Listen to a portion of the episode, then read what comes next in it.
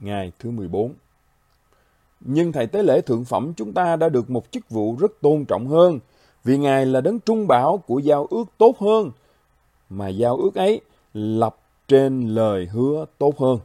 Hebrew đoạn 8 câu 6 Ngày thứ 14 Biến điều đó thành sự thật cho dân Ngài.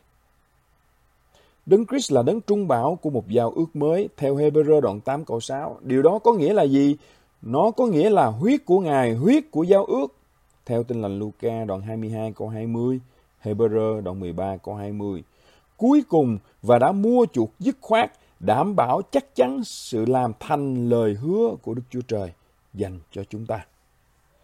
Có nghĩa là Đức Chúa Trời theo những lời hứa trong giao ước mang lại sự biến đổi bên trong chúng ta bởi thánh linh của Đấng Christ. Và nó có nghĩa là Đức Chúa Trời thực hiện sự biến đổi này trong chúng ta nhờ đức tin. Đức tin vào tất cả những gì Đấng Christ dành cho chúng ta trong Đấng Christ. Giao ước mới được mua bởi huyết của Đấng Christ, được hiệu nghiệm bởi thánh linh của Đấng Christ và được áp dụng cho chúng ta nhờ đức tin nơi Đấng Christ. Chỗ tốt nhất để tìm thấy Đấng Christ đang làm việc với tư cách là một đấng trung bảo của giao ước mới là Hebrew đoạn 13 câu 21 và câu 22. Đức Chúa Trời bình an là đấng bởi huyết giao ước đời đời mà đem đấng chăn chiên lớn là Đức Chúa Giêsu chúng ta ra khỏi từ trong kẻ chết. Nguyện xin Ngài bởi Đức Chúa Giêsu Christ khiến anh em nên trọn vẹn trong mọi sự lành, đặng làm thành ý muốn Ngài và làm ra sự đẹp ý Ngài trong chúng ta, sự vinh hiển đáng về Ngài đời đời vô cùng. Amen. Những từ ngữ làm ra đẹp ý Ngài trong chúng ta mô tả điều xảy ra khi Đức Chúa Trời viết luật pháp vào lòng chúng ta trong sự hòa hợp với giao ước mới.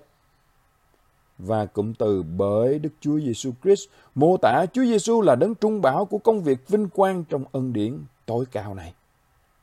Vì vậy, Ý nghĩa của Giáng sinh không chỉ là Đức Chúa Trời thay thế hình bóng bằng thực tại, mà còn là Ngài lấy thực tại đó và biến nó thành hiện thực với dân tộc Ngài.